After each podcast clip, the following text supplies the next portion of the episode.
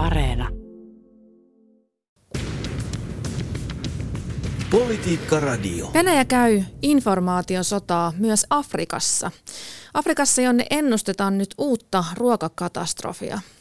Millaista narratiivien ja tarinoiden sotaa nyt käydään ihmisten mielistä? Ja miten tämä ruokakriisi oikein ratkaistaan? Ennen kaikkea, miten Euroopan pitää nyt toimia? Näistä keskustelemme tänään, kun Politiikka Radiossa on vieraana Suomen EU-komissaari Jutta Urpilainen. Tämä on Politiikka Radio, minä olen Linda Pelkonen. Politiikka Radio. Tervetuloa Politiikka Radioon Suomen EU-komissaari Jutta Urpilainen. Kiitos. Vastuullasi on Euroopan unionin kansainväliset kumppanuudet, mikä tarkoittaa, että olet matkustellut paljon ympäri maailmaa. Miltä Suomi näyttää tuolta maailmalta käsin katsottuna? Millainen on Suomen asema tässä maailmassa? Mun mielestä Suomi näyttää kiinnostavalta ja, ja asema on mielestäni hyvä. Ja totta kai sen jälkeen, kun Venäjä hyökkäsi Ukrainaa ja, ja, ja, ja tavallaan niin tämä koko sota kärjistyi ja tämä turvallisuuspoliittinen tilanne kriisiytyi, niin se mitä Suomessa tehtiin viime kevään aikana ja ja tietenkin tämä NATO-jäsenyys, niin se on lisännyt entisestään kiinnostavuutta Suomea kohtaan.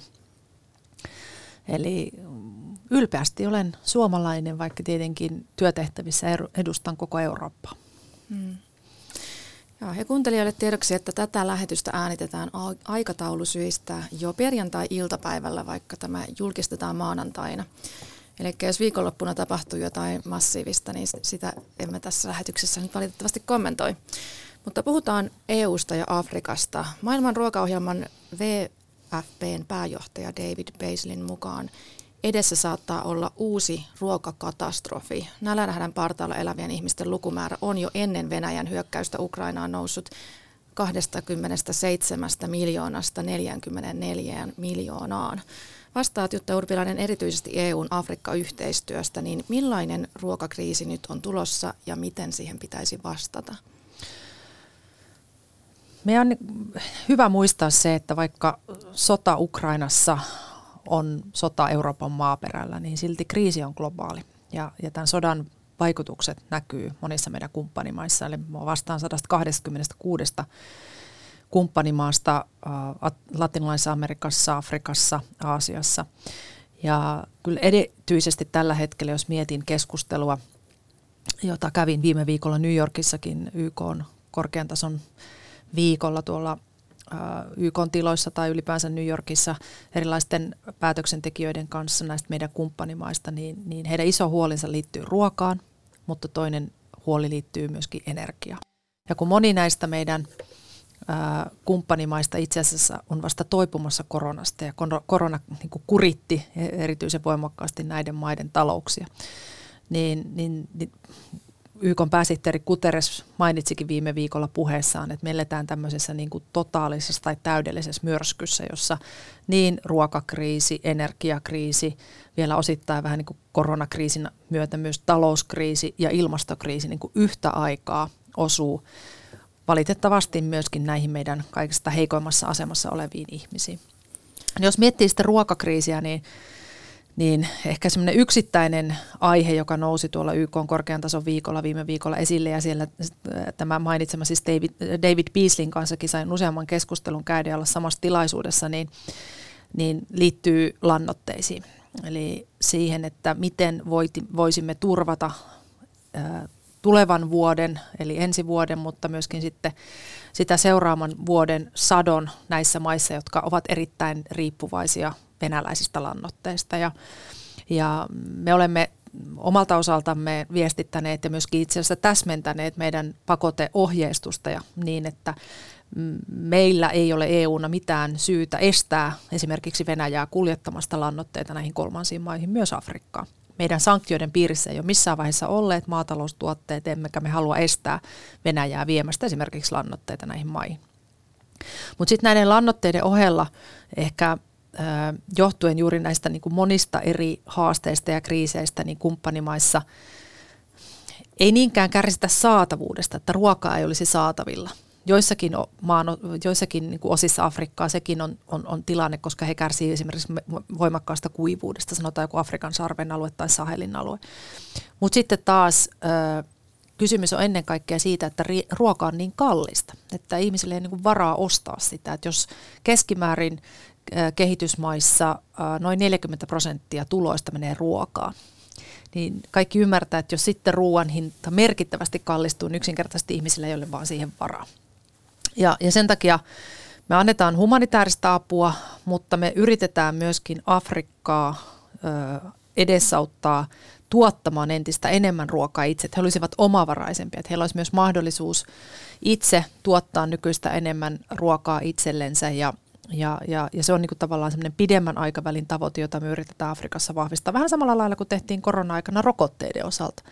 Et me toimitettiin rokotteita, me lahjoitettiin rokotteita Afrikkaan, mutta me myöskin haluttiin vahvistaa Afrikan omaa rokotetuotantoa, kun me opittiin, että vain yksi prosentti Afrikassa käytetyistä rokotteista tuotetaan Afrikassa, jolloin käynnistettiin hanke, jossa neljän maan kanssa nyt sitten pyritään tuottamaan Afrikassa afrikkalaisille rokotteita. Eli tässä ruokakriisissä on, on niin monta eri näkökulmaa ja, ja, ja ehkä voi sanoa, että on niin kuin erilaisia aikajänteitäkin, mutta se on fakta, että noin 40 miljoonaa ihmistä on akuutissa nälänhädässä ja ehkä jos katsoo, että ketkä ylipäänsä kärsii jolla, jossain määrin nälänhädästä, niin, niin luku liikkuu noin 200 miljoonassa ihmisessä, että, että se on valtavan iso haaste ja, ja meidän pitää yhdessä ponnistella, että, nämä, että me siihen pystytään myöskin löytämään keinot sen haasteen ratkaisemiseksi. Mitkä nämä keinot pitäisi olla? No niin kuin sanoin, niin, niin jos katson tavallaan vaikka EUn kehitysyhteistyövaroja ja sitä, mitä me ollaan tekemässä nyt meidän kumppanimaissa, muun muassa vaikka Afrikassa, niin me käytetään noin, me käytetään noin 4-5 miljardia euroa kehitysyhteistyövaroja nimenomaan niin kuin ruokaan ja ruoantuotantoon ja, ja, ja ravintoon. Ja kyllä me halutaan vahvistaa nimenomaan näiden Afrikan maiden omaa ruokakapasiteettia. Musta tuntuu, että aika moni, monelle on tullut yllätyksenä se, että miten paljon esimerkiksi Afrikka edelleen tuo vehnää, tuo viljaa Ukrainasta tai, tai äh, miten, paljon, miten paljon ylipäänsä äh, ollaan siitä tuonnista riippuvaisia ruoan suhteen. Afrikassa on kuitenkin valtava määrä luonnonvaroja, siellä on niin kuin, äh, sopiva ilmasto, että sillä on sitä kautta niin edellytyksiä tuottaa kansalaisilleen ruokaa. Mm. Ja näin ollen niin me vahvistetaan sit, äh, sekä maataloutta, ympäristöystävällistä maataloutta, että sitten ylipäänsä näitä ruokaketjuja. Puhutaan varastoinnista, miten me voitaisiin edesauttaa, että se ruoka, jota tuotetaan, sitä voitaisiin varastoida. Puhutaan logistiikasta, miten niitä saadaan kuljetettua äh, näistä varastoista ihmisten luokse, koska usein Afrikassa maatalous on vielä edelleenkin hyvin tämmöistä perhetilavaltaista, eli pieniä perhetiloja, jotka sitten tuottaa sitä ravintoa äh, pääasiassa itselleen tai sitten he myy jossain markkinoilla tai, tai toreilla näitä tuotteita. Eli, mm. eli tavallaan se niin kuin koko ruokajärjestelmän ja ruokaketjun niin vahvistaminen, niin se on kehityspolitiikan näkökulmasta se keskeinen kysymys. No jos ruoka loppuu, etsitään tietenkin syyllisiä. Millaisena riskinä näet, että tällöin Venäjä yrittäisi maalata lännestä syyllistä tähän ruokakriisiin Afrikassa? Venäjä yrittää sitä jo nyt. Eli Venäjä on hyvin ak- aktiivinen omassa propagandassaan ja, ja, ja, ja myöskin oman disinformaation välittämisessä. Ja, ja tämä on semmoinen niin jatkuva dilemma, jonka kanssa itse työskentelen komissaarina, että se, ja käyn hyvin perusteellisesti ja yksinkertaistaen läpi äh, kumppanimaiden päättäjille ja, ja eri toimijoille sitä, että että mikä tämän sodan taustalla on, mistä tämä sota on lähtenyt liikkeelle. Tämä ei ole Euroopan aloittama sota, tämä on Venäjän aloittama hyökkäys Ukrainaa kohtaan. Meidän sanktiot eivät koske maataloustuotteita, eli meidän sanktiot eivät ole aiheuttaneet ruokakriisiä, jossa maailma tällä hetkellä on. Ja, ja on tosi tärkeää, että me ollaan aktiivisia ja kerrotaan tavallaan sitä meidän omaa viestiä ja omaa narratiivia, koska, koska Venäjä totta kai yrittää erilaisilla tavoin niin kuin myöskin tehdä Euroopasta ja lännestä syyllisiä. Ja tämä oli nähtävissä myös tuolla New Yorkissa. Tähän liittyy sitten vahvasti myös se, että vaikka Ukraina on totta kai meille tärkeää ja me olemme EUna osoittaneet Ukrainalle 19 miljardia euroa sekä makrotaloudellista tukea että humanitaarista tukea ja sen lisäksi sitten vielä iso, iso määrä asevarustelua. Niin on tärkeää, että me emme vähennä emmekä leikkaa myöskään kehitysyhteistyövaroja ja tukea globaalilta etelältä, koska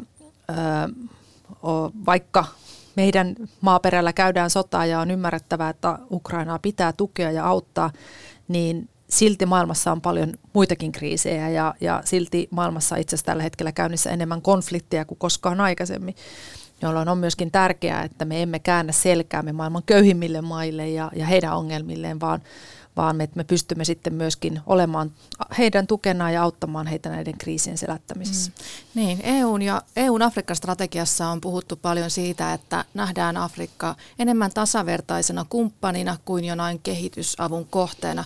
Vierailit pari, pari vuotta sitten täällä Politiikkaradiossa ja silloin puhuit nimenomaan tästä samanarvoisena kumppanina Afrikasta ja siitä, että, että se suhde on varsinkin kehityspolitiikan ja toimintakentässä avun saaja avunantaja asetelma ollut ja, ja siihen halutaan määrätietoisesti muutosta. Niin tässä nyt samaan aikaan, kun puhutaan, puhutaan tästä ruokakriisistä, niin miten se on mahdollista, että, että sitten millä tavalla tuetaan, miten käytännössä autetaan nälänhädästä kärsiviä ihmisiä niin, että asetelma on tasa-arvoinen eikä sellainen, että Eurooppa on auttaja ja Afrikka on avun vastaanottaja?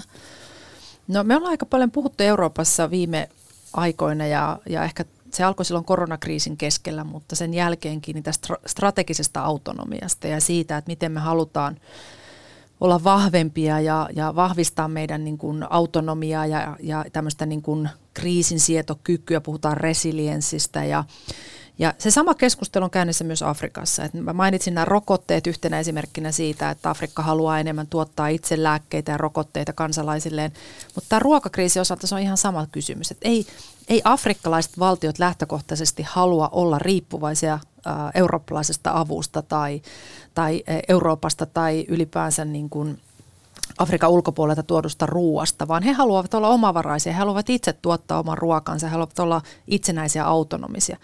Ja, ja, ja tässä meillä on niin selkeä yhteinen intressi ja, ja, ja tätä niin tasavertaista, tasavertaista kumppanuutta me halutaan justiin tukea, eli me halutaan vahvistaa heidän omaan kykyänsä ää, tuottaa niin ruokaa kuin lääkkeitäkin ja, ja olla sitä kautta myöskin sitten niin kuin vahvempia ja, ja sietää myöskin tulevia kriisiä nykyistä enemmän. Ja yksi konkreettinen vastaus, jolla me tätä pyritään edistämään, on Global Gateway-strategia. Eli viime joulukuussa EU hyväksyi tämmöisen iso investointiohjelman, jonka tarkoituksena on saada liikkeelle maailmanlaajuisesti 300 miljardilla eurolla investointia. Niistä noin puolet suuntautuu Afrikkaan ja, ja se raha ei tule EU-budjetista, vaan siinä on ajatuksena toimia tämmöisenä eurooppalaisena joukkueena, eli osa rahoituksesta tulee EUlta, osa rahoituksesta jäsenmailta ja sitten osa rahoituksesta yksityiseltä sektorilta, eli eurooppalaiset rahoituslaitokset ovat lainottamassa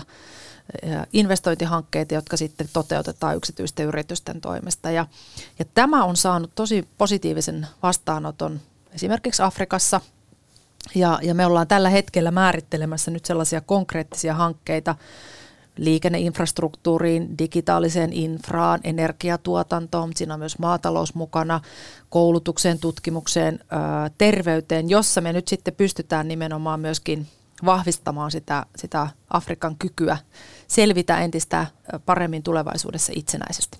En kerro tosiaan näistä investoinneista, mutta siis Euroopan lisäksi Afrikkaan haluaa investoida myös Kiina, Turkki, arabimaat, mutta myös Venäjällä on panostuksia, ei ihan samassa mittakaavassa kuin vaikka Kiinalla ja EU-mailla, arabimailla, mutta Venäjä on monien hallitsijoiden uskollinen, poliittinen ja sotilaallinen tukija ja Venäjä mitä ilmeisemmin haluaa kasvattaa vaikutusvaltaansa Afrikassa, niin millainen arvomaailmojen taistelu Afrikassa on siltä osin meneillään? Tosiaan Venäjällähän ei ole ollut siirtomaita ollenkaan Afrikassa, niin, niin sekin voi tehdä ehkä Venäjästä houkuttelevamman siellä?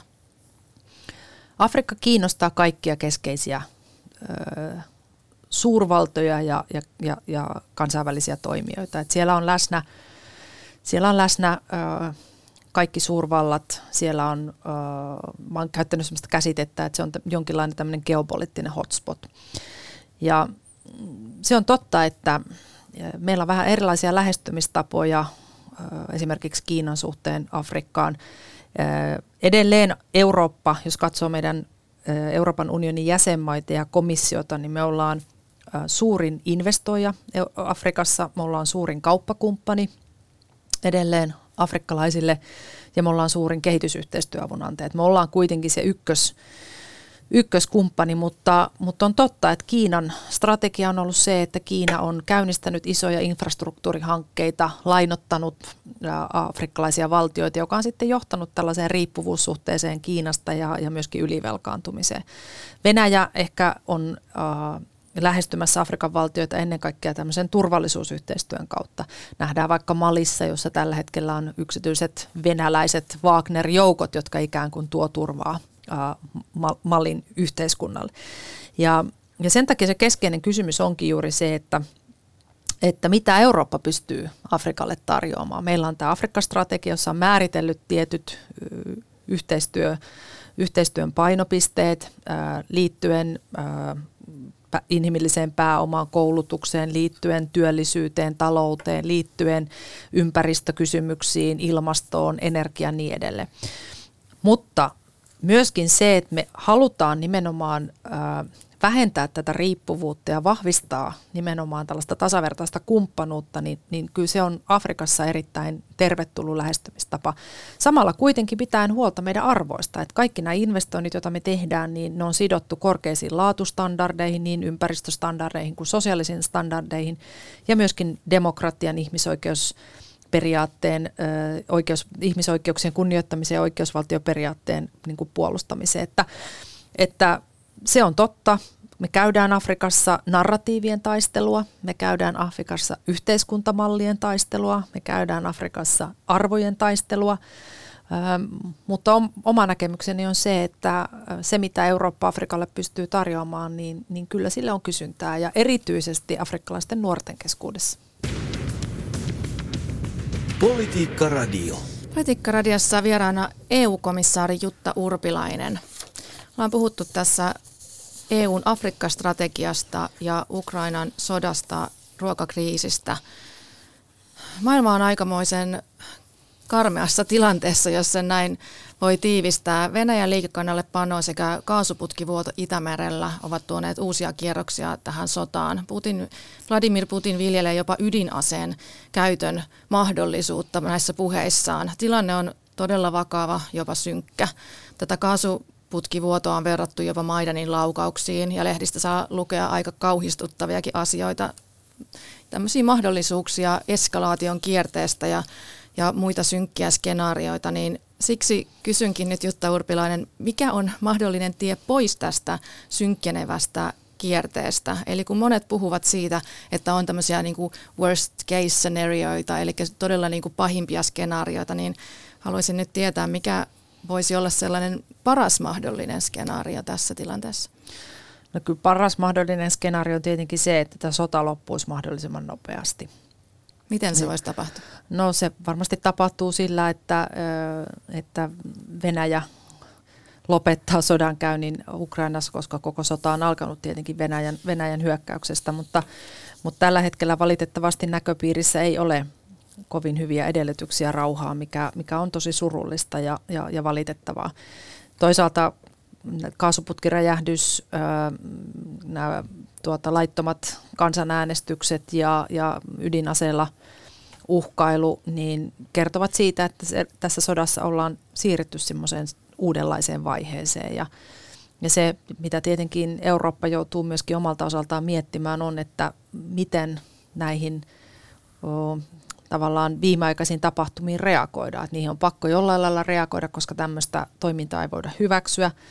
Siksi komissio esitti, äh, esitti uutta kahdeksatta äh, pakotepakettia, mutta sitten samaan aikaan tietenkin pitää myöskin miettiä, että miten ei omilla, omilla toimilla tätä tilannetta eskaloida, eli että entistä, entistä enemmän sitten kiihdytetä kiihdytetä tätä, tätä konfliktia. Ja, ja tavallaan tässä, tässä niin kuin tämmöistä balanssia tässä koko ajan EU joutuu omalta osaltaan mm. hakemaan. No mutta onko EU toiminut tarpeeksi tiukasti? Tuossa aikaisemmin puhuit, että ei voi esimerkiksi lannoitteet olla näissä EU-pakotteiden listalla just tämän Afrikan ruokakriisin takia, niin miten, miten me voidaan sitten tehdä? Ukrainasta totta kai on toivottu lisää aseapua, tiukempia toimia.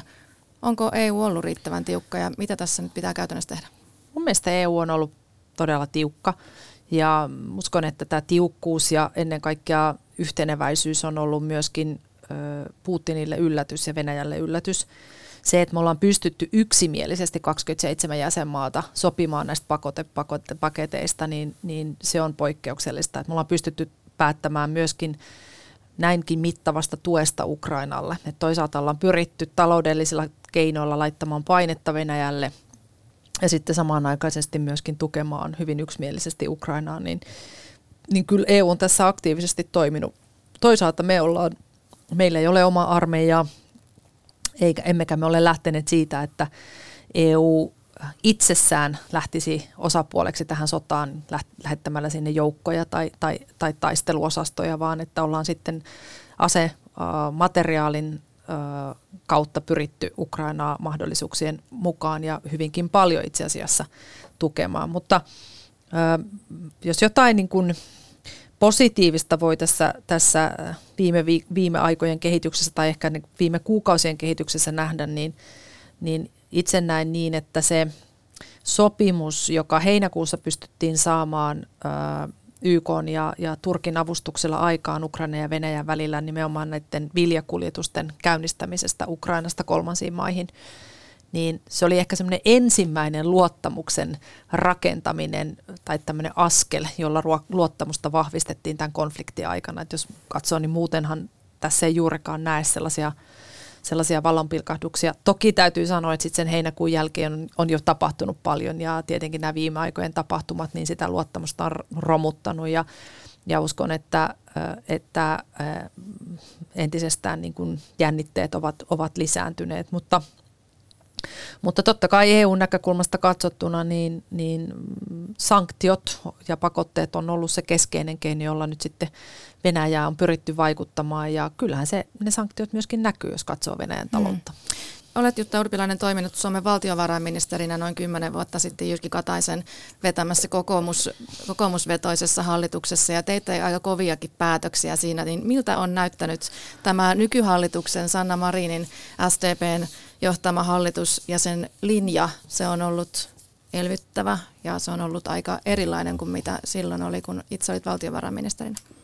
Niin, ja aika on tietenkin erilainen, että, että kyllähän mm, korona-aikana hyvin laajasti pidettiin perusteltuna sitä, että valtiot velkaantuvat ja, ja sitä kautta sitten pyrittiin pitämään talouden pyörät pyörimässä ja, ja se oli mun mielestä tämmöinen niin kuin vallitseva talouspoliittinen ajattelu, ei pelkästään Suomessa, vaan myöskin Euroopassa ja laajemmaltikin. Ja uskon, että se varmasti tässä tapauksessa oli ihan oikea, koska koska sitten jos katsoo esimerkiksi niitä, niitä tuota, ää, lukuja ja, ja tavallaan ylipäänsä niin tästä koronasta taloudellisesti selviytymistä, niin, niin minusta Suomi on hoitanut omaa osuutensa varsin hyvin.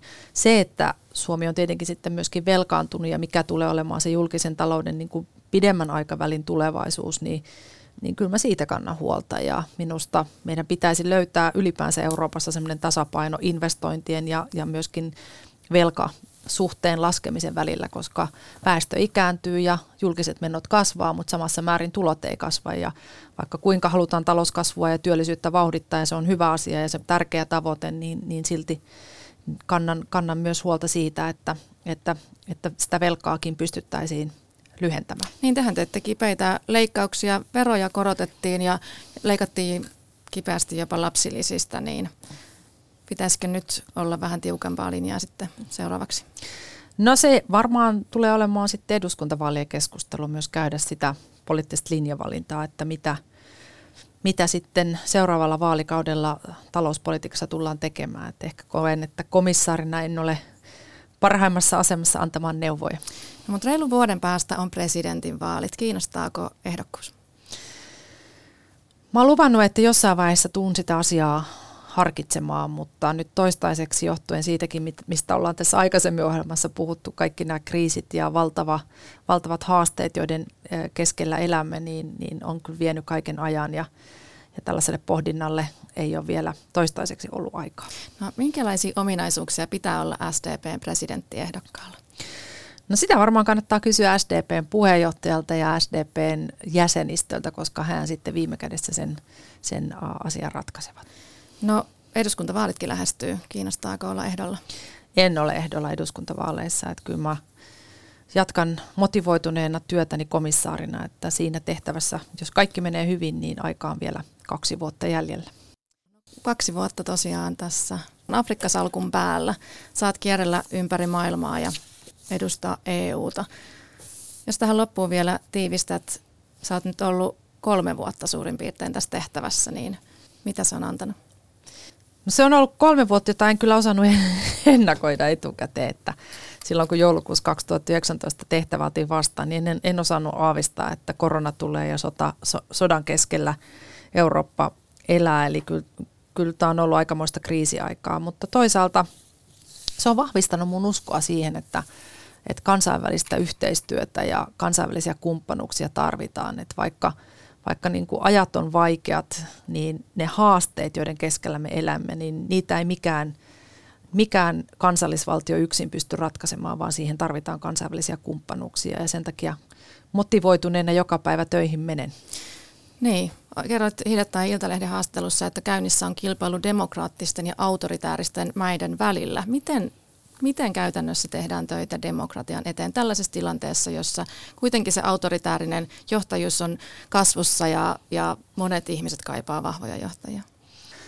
No yksi konkreettinen esimerkki on se, että me panostetaan entistä enemmän nuoriin. Et jos katsoo vaikka Afrikkaa, jossa on noin 1,3 miljardia ihmistä tällä hetkellä ja heistä vajaa 70 prosenttia alle 25-vuotiaita nuoria, niin että me annamme näille nuorille – mahdollisuuden päästä koulutukseen, joka on ollut minulle henkilökohtainen tärkeä tavoite, lisätä koulutuksen osuutta meidän, meidän hankkeissa ja rahoituksessa.